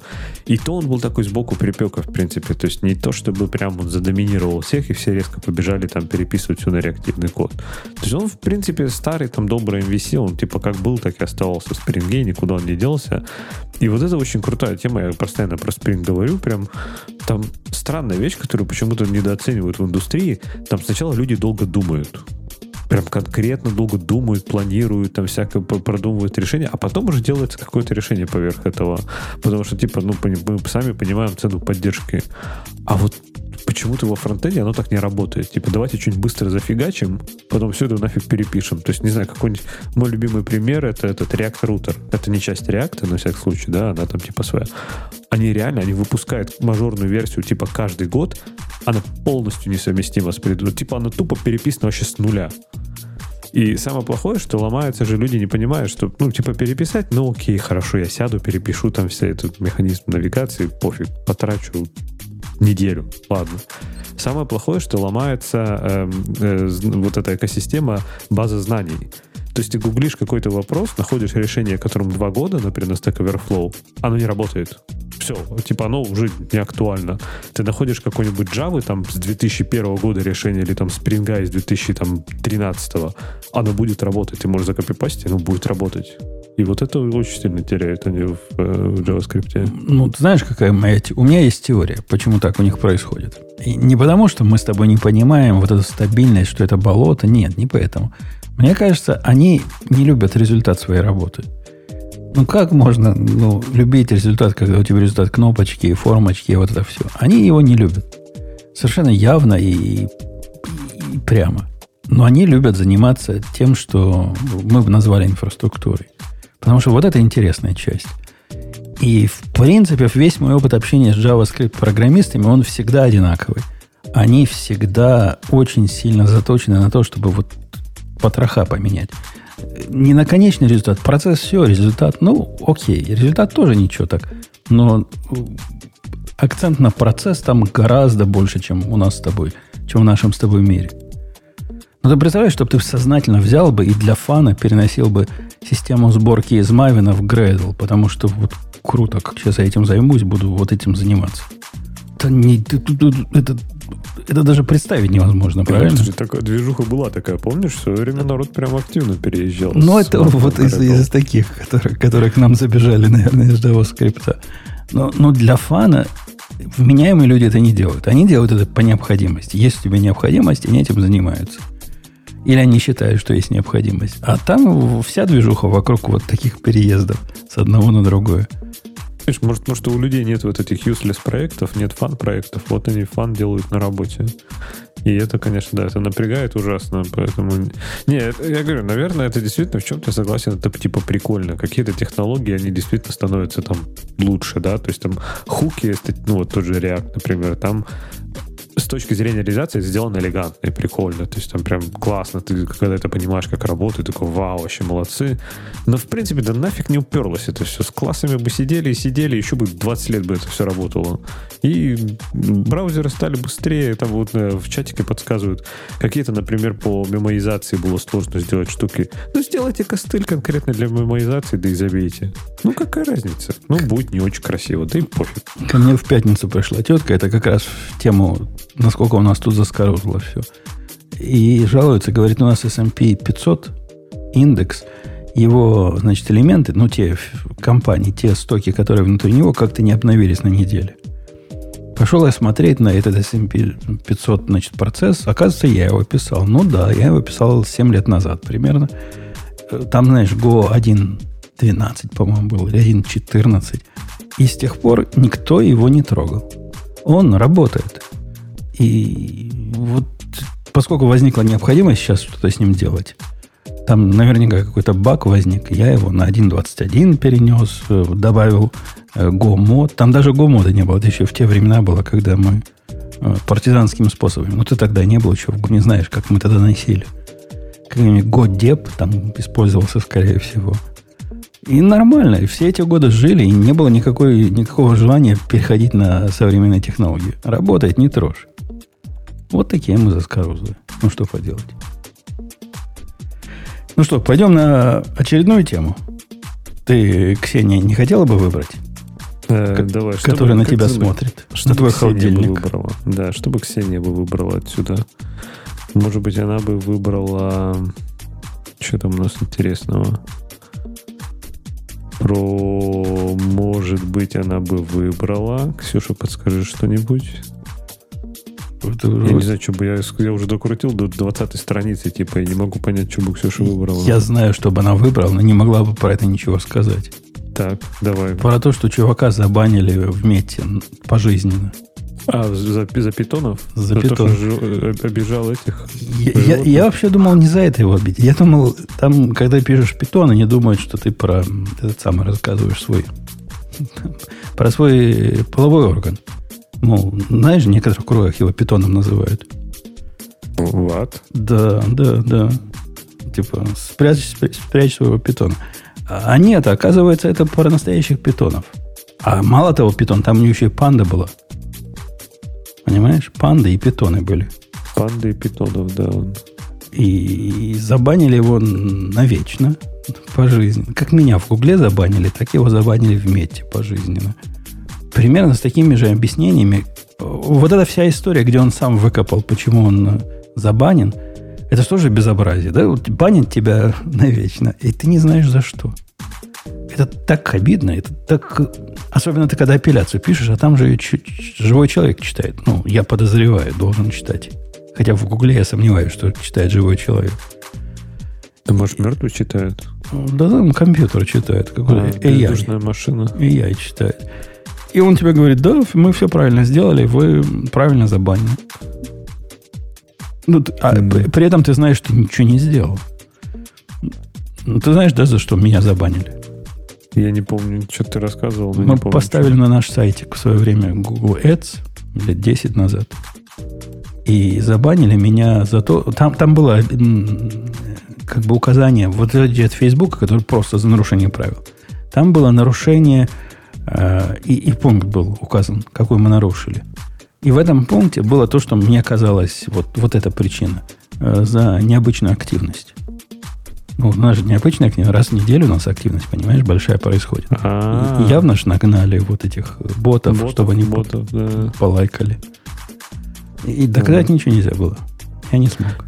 Но самое, слушай, знаешь, у некоторых у этих платформ тоже вот эта сволочная практика, типа, мы вам ничего не можем сказать, связываться с нами бесполезно, не пишите нам, не звоните, и мы вам ничего не скажем. И, ну, контактировать с нами бесполезно. Типа, все, до свидания. И ты такой, а, а чувака-то за что забанили? Я так и не понял, кстати, вот в статье. За то, что, типа, глупая машина подумала, что он животных, что он с ними делал, обижает, и, типа, из его забанили или что? Ну, он э, предлагал видеокурсы по питону и панде. Я так понимаю. У него разные бизнесы есть, он их, все эти бизнесы в свое время на Фейсбуке пиарил, никогда проблем не было покупал рекламу, все в порядке. А вот этот бизнес, значит, не пошел, не полетел. Забанили навечно его аккаунт. И он не знает за что. И его... Он тоже апелляцию подал. Апелляция сказала, что все, вы забанены по, по уму. И больше к нам не возвращайтесь, не обращайтесь, мы вам не ответим никогда. Ну, вот это сволочная практика. Он же в Фейсбуке спросил в своей группе товарищей, и нашелся еще один такой, которого точно так же забанили, но он когда-то знает от чего. Говорит за редких животных. У них запрещены сделки, продажа и покупка редких животных. А, видимо, и питоны, и панды оба как раз в редких животных. В этом самом списке позорном. Mm, то есть, ну окей. А, а нечего питонов продавать. Странно. А почему именно он? Что у него такого особенного? Неужели это единственный человек, который рекламирует курсы по питону и пандасам на... на ну, вот этот второй, который Или, ему... Типа, не повезло просто. Второй, который ему ответил, говорит, мне точно так же забанили. Вот это его подтверждение, что тоже за питон и панду забанили. Нефиг животинок обижать, потому что... Ну, конечно. Будут они там разбираться, живых ты питонов продаешь, или язык так какой-то странный называется. Э, это вообще возмутительный факт. Ну, там же с той стороны, видимо, есть человек, который апелляцию рассматривает. Это ведь нечто, что человек, рассматривающий апелляцию в технической компании, может э, во сне понять. Ну да, мы неправильно забанили. Или ты думаешь, там команда из китайского села сидит, которая что такое питон в контексте, кроме животных, и не знает. Они даже, смотри, нарисовали этот, ну, нашли картиночку, где и питон, и пандас прям... А, ну это все-таки нет, нарисовано грубо так. Я думаю, неужели не нашли, где питон и панда рядом сидит? Было бы круто. Так спроси Дали, он тебе нарисует. Такой нарисует. А, да, from Dali написано. Да, смотри, from Dali. Python, это Panda Bear in prison. In prison. Да. в нашем прошлом видели, как с уточками вышло, да, в нашем прошлом подкасте? Утечка, уточка. Уточка, утечка. Все, ну, близко, близко все же. Да. Все примерно сюда. Я думаю, я даже да. зря уточку убрал, оставил только с утечкой. Надо было для исторической, так сказать, контекста. Какие были в свое время AI глупые. Вот когда они к власти придут, пусть посмотрят. Что мы их так, и тогда уже любили и ценили. Э, ну, я, я тебя даже боюсь спросить, как э, человека из почти социалистической страны, что с этим надо делать. Ты скажешь, наверняка закон нужен чтобы... Регулировать, конечно. Да, да, я, я ожидал этого ответа. Но видишь, тут, опять же, вопрос-то в том, что тебе все возразят, что это же, ну, типа, э, коммерческая компания, да, то есть, но с другой стороны, коммерческая компания, да, они не монополисты на рынке рекламы, я понимаю, но отрицать их вообще позицию, там, то есть, условно, там, Google и Meta и какой-нибудь Microsoft, они втроем уже монополисты, да, то есть, типа, они втроем покрывают, там, условно, 90% рынка рекламы. И если, вот как он пишет, его забанили там какая-нибудь Мета и Google, то, в принципе, ну, это практически можно сказать, что тебя исключили из рынка рекламы, а для бизнеса это критично. И вопрос, можно ли им позволять вот так вот в одностороннем порядке без э, объяснения причины вот в этом с, с фразой типа «не пишите нам, мы вам не ответим», можно ли так делать? Ну, типа, не знаю непонятно. То есть коммерческие отношения, они довольно односторонние в этом смысле, да, то есть компания, типа, если, если ты плюнешь в толпу, да, то толпа утрется, если толпа плюнет в тебя. Здесь то же самое, если Google в тебя плюнет, то ты утонешь. Поэтому как-то несправедливо получается. Слушай, а тут нам опеняк кинули, который, в принципе, знаешь, имеет под собой что-то. В сообщении сказано, что есть же конкуренция и в бэкэнде, типа из Go на Rust переписывают и обратно. Ну, даже трудно с этим спорить. Бывает и у нас такое, правильно? Вот эти статьи мы все переписали на Rust, или мы все переписали на Go, и стало как все хорошо. Но у нас все-таки это исключение, скорее, чем правило. Ну, вот там, не знаю, даже пример привели при спринги, там кейтер, да, не знаю, почему кейтер, мне кажется, уж он точно не конкурент. А, а что такое кейтер? Это от, э, на Kotlin от JetBrains Framework. Типа я бы какой-нибудь Quarkus, наверное, бы сказал, я не знаю, что-нибудь такое бы, как то, что сейчас активно со спрингом хоть как-то пытается сотрудничать, э, соперничать. Но я же про другое говорю, я не про то, что типа разные технологии, между которыми ты переключаешься. Я к тому, что очень часто технологии там, они не сосуществуют. Они типа они заменяют друг друга. То есть, типа, там, ну, вот тут серьезно, там, да, у тебя там классы, допустим, работают в каком-то реакте, но реально, если ты пишешь с классами, то ты просто лох. Вот прям конкретно. То есть, типа, все сейчас живут на хуках, все примеры на хуках, вообще все на хуках, вся жизнь на хуках. И, типа, игнорировать это, конечно, можно, но, блин, в какой-нибудь момент они там классы задеприкейтят или какую-нибудь функцию там не будут поддерживать, или какую-нибудь библиотеку не будет она совместима с классами. И все, типа, до свидания. Слушай, ну, и надо... Такие на... штуки напрягают. Если, если уже быть вот, честными и стать на горло собственной песни, то, в принципе, если пойти в наше туманное прошлое, то можно, например, вспомнить разные позорные эпизоды. Например, как мы всем э, колхозам побежали менять свой веб-контроллер из Tomcat на нете. Ну ведь было, было.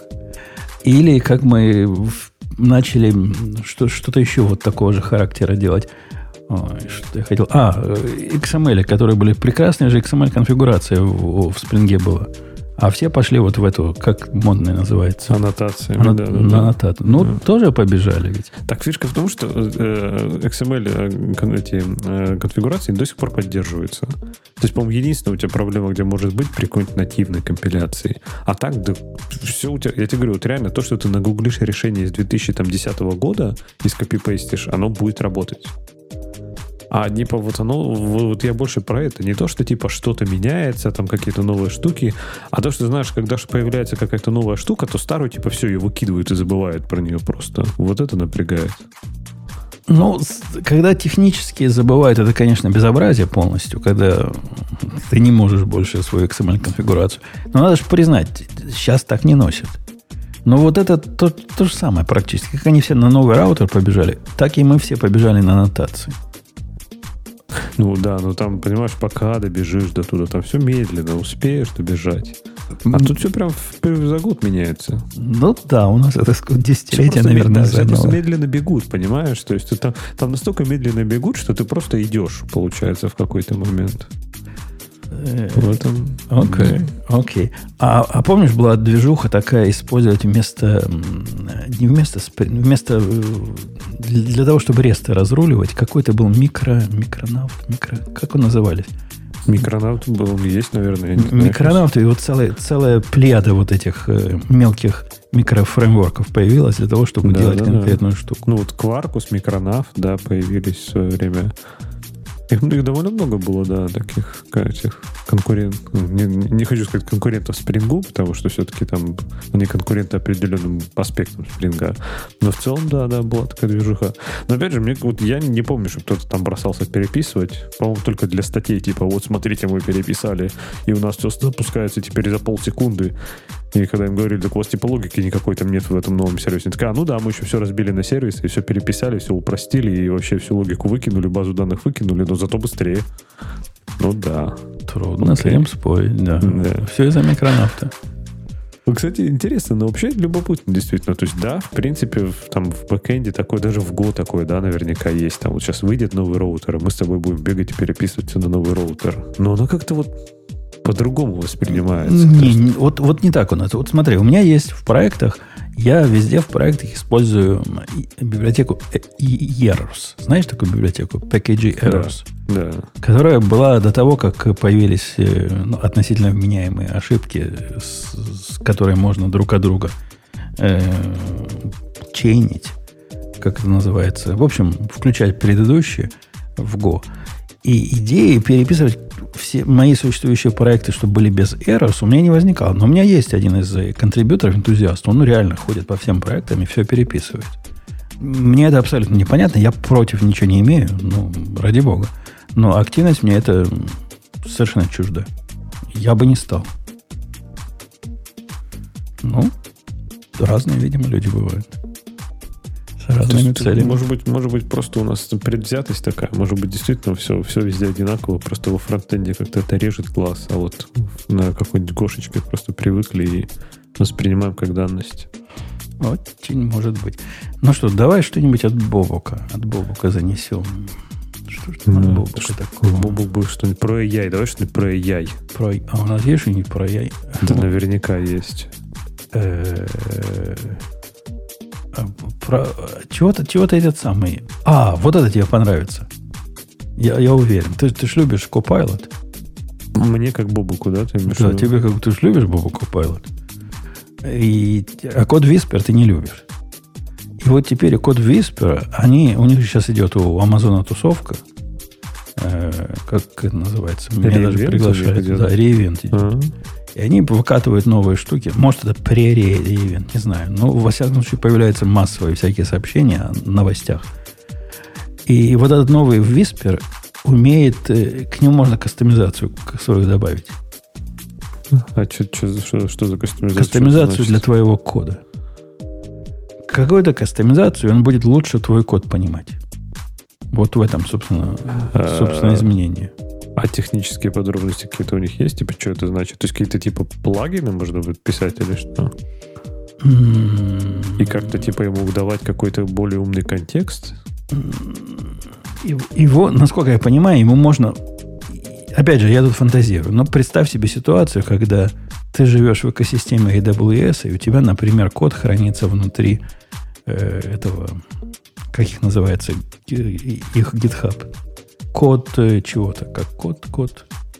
Знаешь, о чем я говорю, да? У них я свои репозитории. Я не знаю, есть. как он называется, код что-то store или что-то такое, да? Ну, что-то с кодом, у них все это про код называется. Да. Code build это, по-моему, CI, да, у них, а этот... Какой-то есть, какой-то есть для, для, для репозиториев.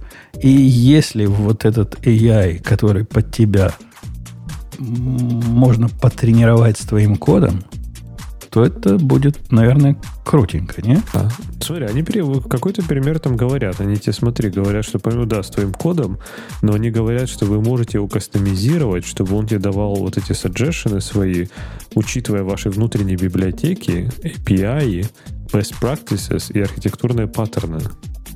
Я так понимаю, что можно его типа научить, что, ну, то есть, условно, когда ты там пытаешься, не знаю, сделать, ну, представь, ты какой-нибудь for да, в Go хочешь сделать, и ты пишешь по старинке там for а он, например, будет знать, что у тебя где-то в пакете там util э, вся, для всей компании написан там какой-нибудь generic там map, да, или что-нибудь такое, что туда просто функцию свою передашь, и что типа у вас использование for например, э, не поощряется, а надо использовать типа вот эту функцию, там, я не знаю, что-нибудь такое. Мне кажется, вот таким штукам, наверное, можно будет научить, и он будет типа это знать. Да, да.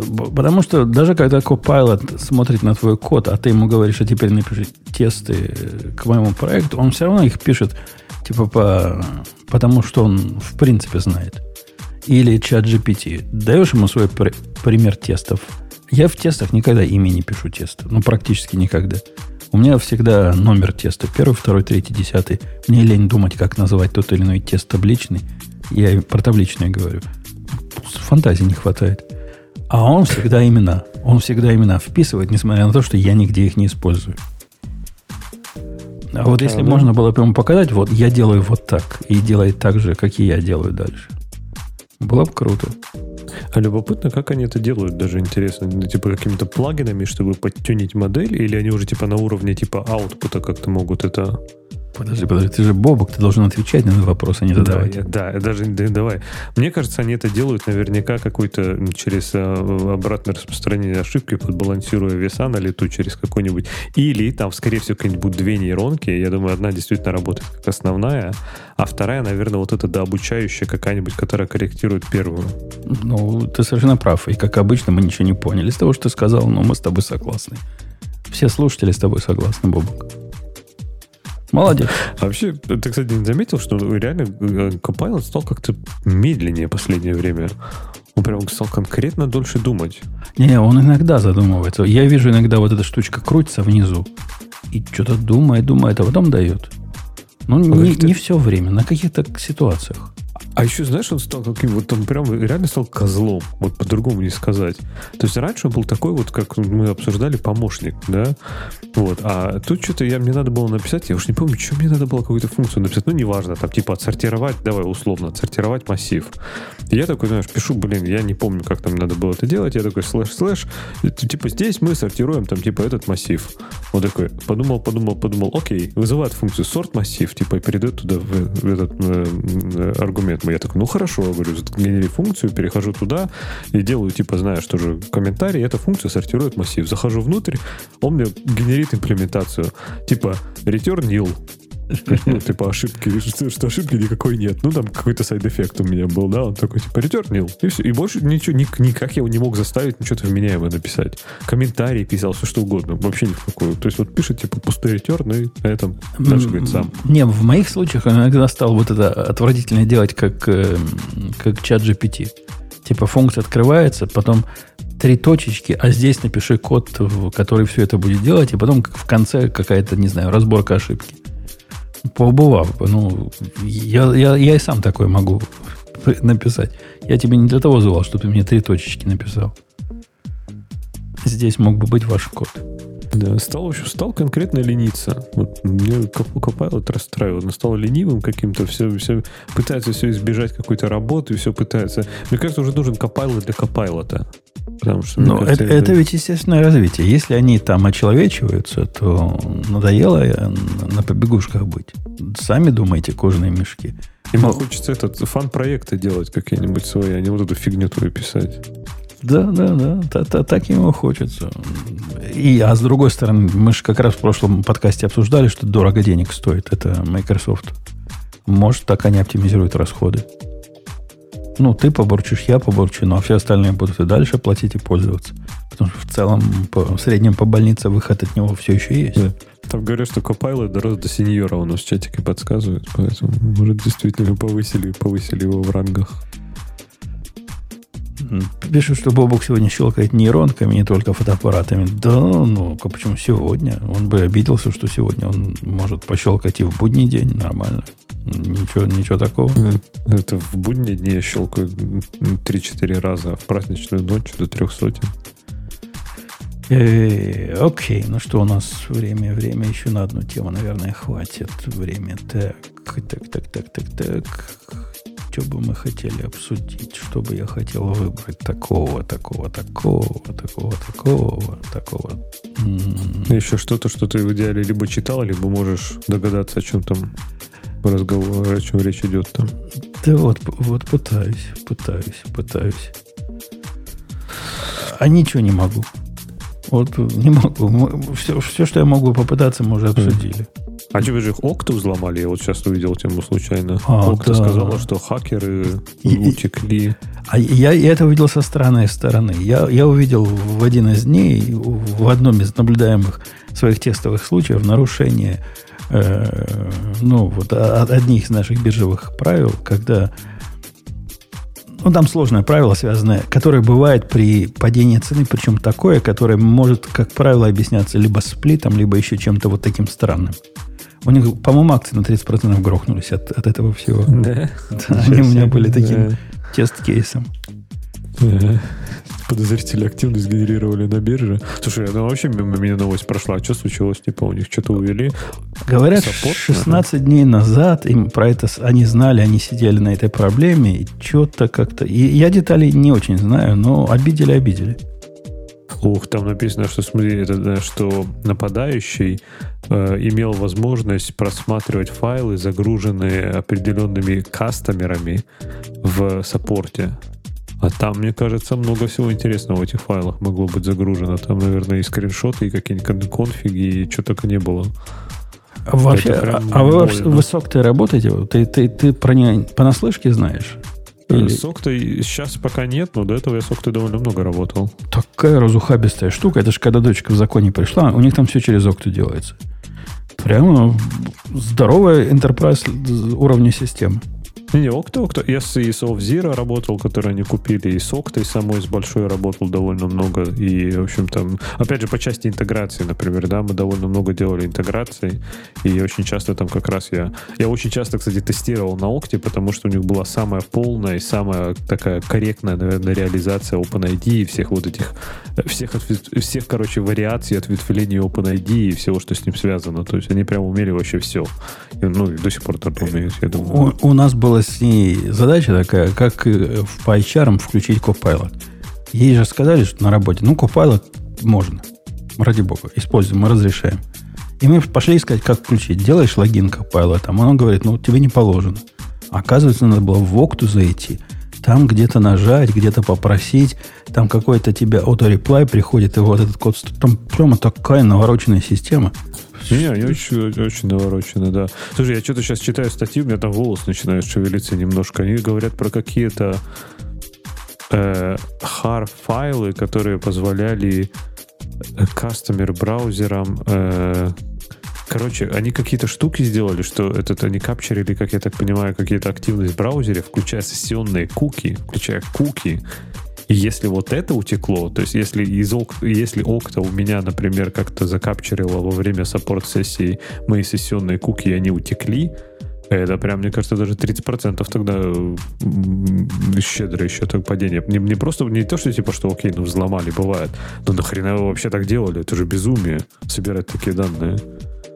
Ну да, и, и противники говорят, мы вас предупреждали, а вы ничего не сделали. Вот получайте. А у нас была где-то статья, по-моему, я ее не выбрал, о том, что всех в результате спас э, Cloudflare. Он где-то там у себя чего-то подкрутил, что перестали э, обижать э, Окту. Любопытно, да, как реально Cloudflare стал довольно незаметно, абсолютно всеобъемлющим. Cloudflare стал интернетом реально. Помнишь, как они чинили этот, эм, как его называют, Эм, в Java вот Log4j была. Да, Log4j. Они что же там чинили? И они, по-моему, в, в Афаме в Амазоне чинили, и, по-моему, Cloudflare умели сами чинить это, переписывать там. В общем, прям, что только, что только не делают они уже. Реально контролируют. Знаешь, так вот, если бы у меня был, я был, был сторонником теории заговора, я бы точно построил, что это вот какая-то такое мировое правительство пытается захватить интернет контролирует твои сайты, твой трафик, твой DNS, твои сертификаты. Даже ты им сдался. Да, Поэтому... да. Ну, ну, действительно, они, они в этом деле уже преуспели. Не то, что пытаются, они уже контролируют. Они уже это делают. И при этом репутация у них на... при, при, при том, что они, ну, чуть ли уже по вмешательству в нашу жизнь чуть ли не на уровне Гугла, пока не такая гнусная, как у Гугла. Как-то умеют держать. То есть пока они еще, это Don't Be Evil, да, они еще у нас... Ну, есть там всякие звоночки, когда они банят там политически неугодных, и вот это все то, что они позволяли себе делать, но все еще пока не, не гуглового уровня Evil. Все еще нет. Да. да, с Октой, с Октой, конечно, позор-позор. И повлияет ли это на... Да, конечно, повлияет. То, то, то, что бумага упала, это, видимо, аналитики уже посчитали, что от них интерпрайзы начнут бежать. Не знаю, куда да. они начнут бежать, но, видимо, считают, что побегут. Так, видишь, самая-то большая проблема вообще со всеми этими решениями, да? То есть это, конечно, заманчиво сделегировать полностью свое там управление identity, паролями и вообще всем, и security куда-то. Но, блин, ну это становится, естественно, вектором атаки. И не знаю, я, я меньше всего хочу вообще, типа, у нас тащить это внутрь в стек, да, но что-то мне кажется, что в какой-то момент, наверное, это, типа, неизбежно придется делать, когда, когда дорастем до какого-то уровня и сами об этом заботиться. Не то, что мы такие умные, типа, и нас не взломают, а окто взломают, но, типа, из разряда мы, скорее всего, нафиг никому не нужны, а за окто, я думаю, там серьезная охота идет постоянно, поэтому не знаю, куда, куда податься, непонятно пока. Давай я открою тему наших слушателей и выберу заодно в нашем... Нас же всего двое, поэтому наше время сегодня коротко. Тема слушателей. Кор- короткий Ок. выпуск будет. Ок. Мы уже тут за полтора часа тут языками а? чешем, так что не так уже коротенько. Э, радио Ти. И окей. Наш бот уже накидал много, отсортированные по лучшему. Джаберу, Терпер. Все Джаберу. Как-то они сегодня, наши слушатели, обсуждали. Более двух лет прошло с момента обнаружения 35 уязвимостей в кэширующем сервере Proxy Squid. И они до сих пор не устранены, предупреждает эксперт по безопасности, который первым сообщил о данных проблемах. Окей. Беда. Да. А Squid все еще широко используется где-то? В каких он э, ситуациях используется? Вот когда мы все уже сдались облаку. Кому ну, теперь нужен кеширующий сервер, прокси себе ставить? В каком месте? Какие-нибудь, может быть, супер закрытые enterprise, там, знаешь, когда у тебя сеть открывается на 2 часа каждый день, а потом закрывается. А потом пошли на обед. Окей, okay, okay. Ну, чтобы он под, подсосал большие там эти какие-нибудь DNS корневые, а дальше все сам внутри. Не знаю. Автор дает ссылку на Security Lab.ru, которая мне дает Forbidden и request ID. Прямо такое, такое сообщение. Forbidden говорит. Не, нельзя мне. Очень секретно. Не, ну вот если ты пойдешь на Open World, там, там какой-то этот, э, как его, mail, да, mail лист, короче. Это, да, вот это, это я вижу. И да. ну тут длинный списочек того, того, чего, через что их могут обижать. CV, CV, CV, CV. Да, много, много разных, много разных. Э, окей, я, я не знаю, что надо сказать, но может есть другие кеширующие прокси, которые лучше, чем Squid. Если оно вам так надо. Форк наверняка уже есть пропатченный. А может и нет. Может, действительно его настолько мало используют, что нет смысла. Я его использовал, ну, лет 10 назад, наверное, последний раз. Но даже больше, чем 10 лет, когда я еще жил в своем, в своем дата-центре.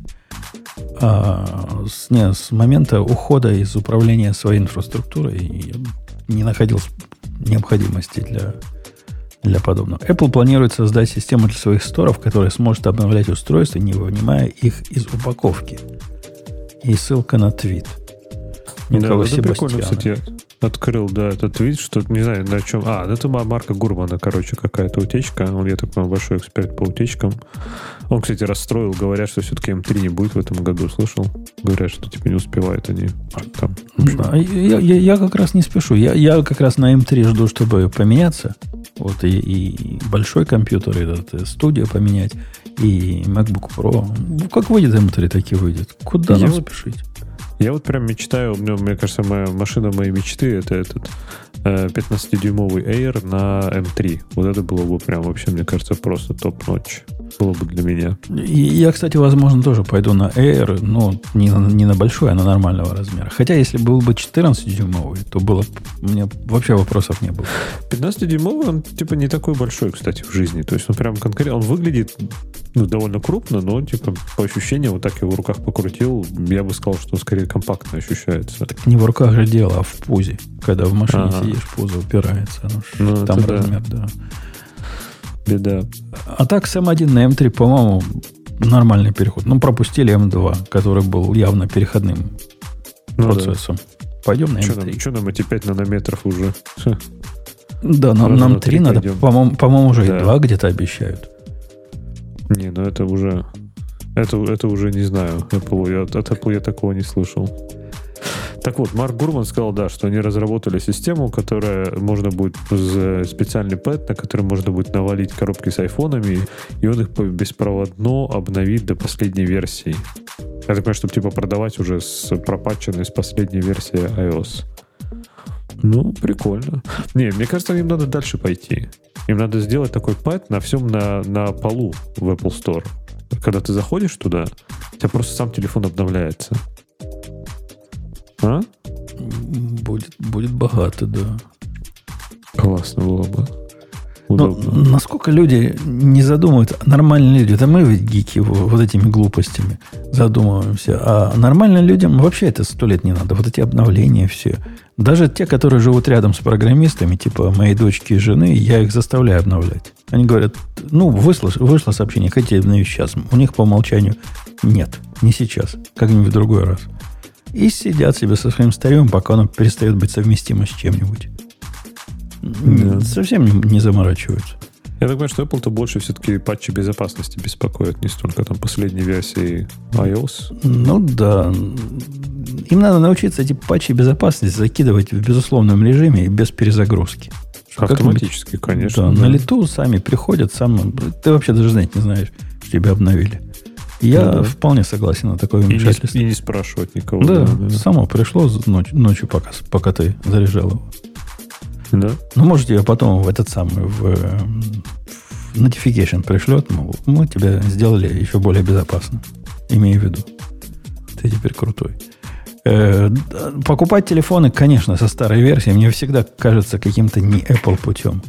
Даже не сколько телефона, сколько э, компьютера, да? Вот покупаешь какой-нибудь MacBook Pro, а его сразу обновлять надо. Ну, что-то в этом да. не Apple есть.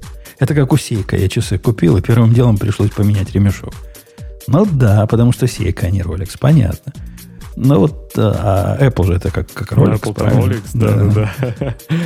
То есть, ну да.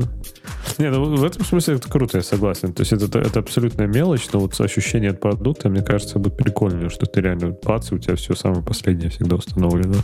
Ну, действительно, они еще для ноутбуков такое сделают. А даже интересно, как это технически работает? То есть, типа, она как-то, ну, типа, им просто сигнал посылает, что, типа, условно активирует там какой-то внутренний механизм, чтобы сам телефон, сказать, подключился к Wi-Fi, все скачал и обновился, или...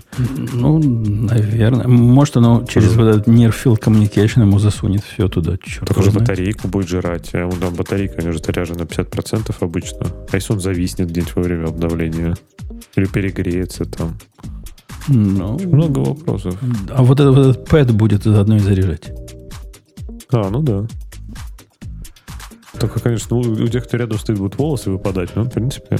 Ну, они же не обещают нормально. коробки в несколько рядов. Плос, плоско разложишь коробочки. А, плоско, да, плоско, да, плоско. Можно, да. Меняй, меняй, меняй нижний. Точно. Э, окей. Что там дальше нам рассказывают? Телеграм стил ликинг. Да. да, ликинг, ликинг, окей. Длинно про это. Смотри, как людей Телеграм забудет, который ликинг. Да, говорит, нет, там не люблю Дурова. И дальше почему? И дальше какой-то рассказ про личную жизнь Дурова. Но иногда приходится быть на его стороне. Э, Тиньков шифрует прод приложение для работы с документами. А, это, по-моему, про то, что они в Apple Store появились, нет? Обратно на, на некоторое время. Не Или знаю. это не про них было? Вообще без... Какая-то была статья, кто-то из русских банков появился в, App Store И, да. и уже оттуда убрали. Они как-то пытаются появиться там. И потом гордо об этом дебилы рассказывают всему миру. Мы появились. А-а-а. И сразу исчезают. Мы, мы не знаем про Тинькова ничего. Мы настолько далеки от Тинькова. Я, я только название знаю такого банка. Помню, что Ксюша рассказывал, что они очень передовые были. А, да, написано, смотри, с помощью его можно пользоваться мобильным банком, да. Okay. Google банкрот. Все, наконец-то. Да. Арбитражный суд Москвы признал банкротом ООО Google, и поскольку она задолжала 53 миллиарда долларов.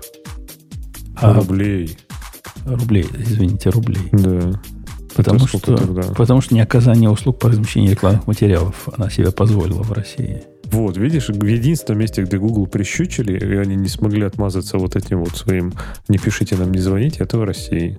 Вот, да, там, там вот это не пройдет, их вот эти отмазки. Да, У нас сплошные да. роботы и все да. прочее. Я, я им своим не, не перекроешься там. Точно. А там уже минус 4 следующая тема, а минус 10. Кстати, вот эта тема про то, что гуглят э, менты, я даже видео видел. Я, я не очень понимаю, это люди за или против? Это, это что, что, что в этом такого? Ну, гуглят, да. Google знает много интересного. Да. Мне кажется, это не удивительно. А, кстати говоря, про Google. Ты прикиньте, что, что случилось. Прошла эпоха. Они вы реально сломали. Просто сломали мой хребет нежненький. И, и все. Чем? Заставили, заставили дать денег. За что? А все, они же на YouTube стали блочить adblocker а. А-а-а. И я жил себе с adblocker ом, с э, one, этим one все прекрасно блокировало, все прекрасно работало. А тут они, и так, они так гаденько, знаешь, это начали делать. Сначала они просто стали показывать окошечко такое, хм, кажется, вы используете adblocker, там, бла-бла-бла, вот это все. Но его можно было закрыть и дальше смотреть. Такой, ладно.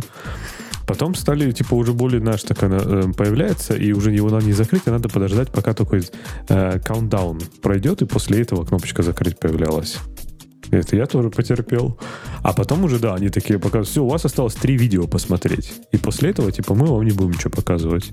И я почитал, народ говорит, что там разработчики говорят, что это прям конкретно сложно эту штуку сломать и обойти. То есть когда-то, наверное, они засломают и обойдут. Ну, в общем, в этот момент я торжественно посмотрел последний э, видос на Карвау, потратил свой последний патрон и пошел заплатил 12 долларов. А, ну все еще фунтов. 12 долларов? У нас, 12 фунтов. Я когда Ты... начинал с ними, было 11 долларов они стоили, а сейчас, по-моему, 20 долларов стоят. 12,99, по-моему, у нас фунтов стоит, то есть где-то 15 долларов Типа может... 16 долларов, но за семью у нас 20 стоит. Тоже, может, и за семью платишь. А, может быть, может быть, да. И я, я так давно уже плачу и, в принципе, не жалею. Не надо... Иногда, когда запускаешь видео в браузере, которое вот embedded, оно почему-то не понимает, да? Ты знаешь, да, что если запускаешь embedded видео, оно не понимает, что ты, кто, кто ты такой, и пытается тебе рекламу показывать. А, да? Это Нет, сильно, сильно раздражает. Нет, такого не видел еще. Вот, ну, в общем, теперь да, теперь я как, как э, продался капитализму, Google меня продавил, и я теперь... Ну, я понял, что смотреть рекламу я точно не смогу на YouTube, то есть, типа, я лучше заплачу. А там же она была такая, я, я когда в нее попадаю, она прям сильно навязчивая. Там один, она один, второй, третий. Она прям начинает, они же еще в, в середине, потом вставляют ее ролика в начале, которые нельзя пропускать, потом в середине, когда он просто начинает орать вот это вот, знаешь, резко, в общем. Нет, там опыт абсолютно травмирующий, поэтому я, я сдался, и теперь приходится платить. Ну, будем, будем дальше на платном жить. Ну, что поделать. Нормально. Ну, что поделать, да. Он, кстати, по-моему, даже быстрее работать стал. Вот, может, это субъективно, но такое ощущение, что он прям конкретно, ну, в смысле, сам, ви- сам видео, например, начинает воспроизводиться быстрее, и, и видно, что кэшируется тоже быстрее. Может, они, типа, это раздают как-то премиум пошустрее, фиг знает. Не то, что раньше было медленно, а стало быстро. То есть, типа, раньше было быстро, стало еще быстрее. Ты прям видишь, как у тебя так, кэш растет туда. Меня YouTube раздражает. Я его только на Apple TV смотрю, на компьютер, чем мне посмотреть. У меня для этого Apple TV с пультиком. Он с какой-то момент он так обновился, он теперь, похоже, делает то ли он frame rate пытается мэтчить, то ли еще что-то такое, когда его запускаешь. В результате при включении ролика у меня телевизор сразу тухнет. Не знаю, полсекунды черный, и потом появляется. А в это время он играет на заднем плане. Я полсек... от полусекунды до секунды всегда пропускаю в начале ролика пока он там что-то свое не замычит. Дико раздражает. Но ничего, переживем. Ну что, мы все темы наших слушателей, я думаю, покрыли, которых было да. тут позорное количество, просто позорное. Если, да. если мы с тобой вдвоем, ну да, ты был в трех лицах, смогли вот столько часов разговаривать, то наши слушатели за неделю могли бы донести всем своим гуртом каких-то тем. Но Тем нет. более, когда, когда основных тем не так уж и много интересных, чтобы поговорить. Ну, даже про Go пришлось поговорить нам э, довольно долго. А, и это мы еще до Раста даже не дошли. Ну, в общем, да, да, досад, досадно мало было тем. Так это никому конкретно не обращаясь из слушателей, да, но досадно мало было тем, тем, темах слушателей. Имейте в виду, вы либо темы вносите, либо на Friends Radio T заходите. Ну, как-то как активнее. Активнее, дорогие товарищи. Ну что, все, давайте на этой поучительно-оптимистической ноте мы с вами до следующей недели. Бобук обещался прийти, сказал, больше не будет себе позволять пропусков. Э, Ксюша все еще не придет. А ты не, не плывешь никуда? Не, не идешь я... никуда? У меня в ноябре, может быть, меня только не будет одни выходные, а так я буду как штык. И буду даже, более того, я буду в одном, в одном лице теперь, я не буду в, за, до трех личностей, личностей разрываться. Это замечательно. Мы все с нетерпением ждем этого события. А до следующей недели на этом пока услышимся. Пока.